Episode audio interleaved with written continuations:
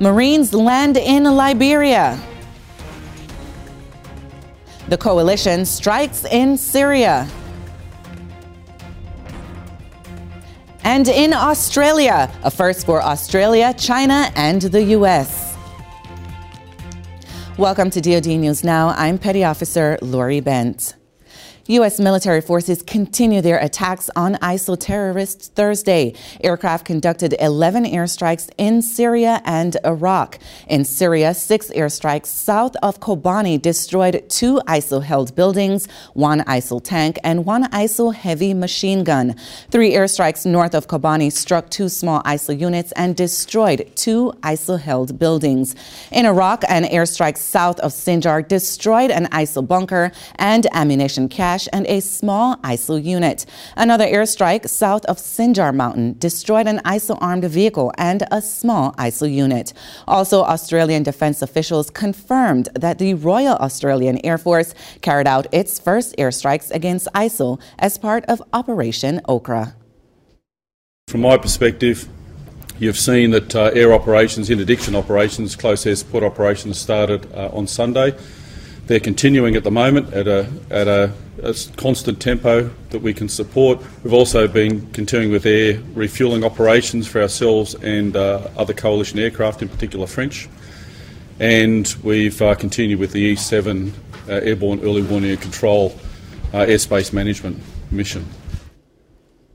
For the latest on the campaign to take out ISIL, head to defense.gov.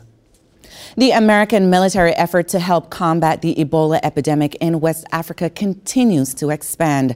100 Marines are now on the ground in Liberia. Six military aircraft, including four MV 22 Ospreys, landed in Liberia Thursday. There are now just over 300 American military personnel there. Up to 4,000 may be deployed. Well, what I would say is that we're here to support uh, AID and the government of Liberia.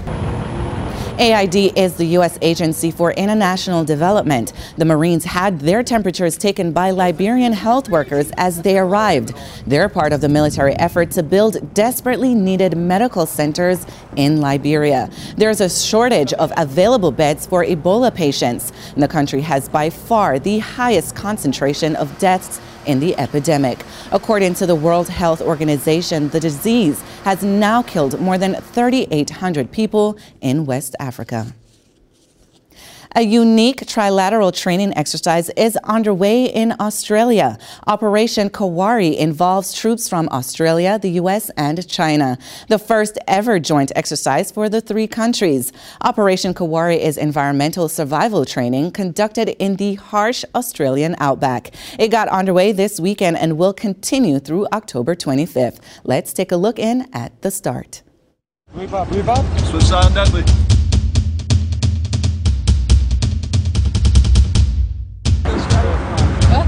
Welcome to Australia. Everyone with me so far.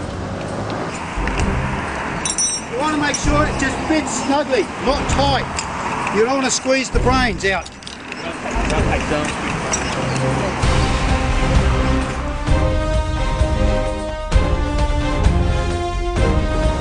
Tell him that has to stay on that rope at all times. That's his life. If he lets go, he's gone. 你这个左手、右手要抓着这个，一直抓着，好吧？千万不要松开，让跳往旁边走下去可以了，就像走路一样。看一下摄像头，看一下摄像头，走。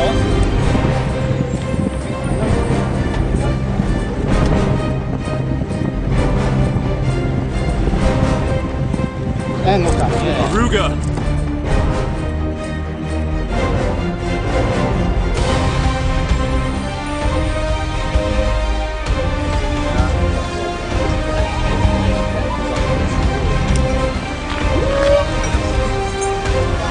I'm Petty Officer Lori Bent. Keep it right here for the latest in DoD News.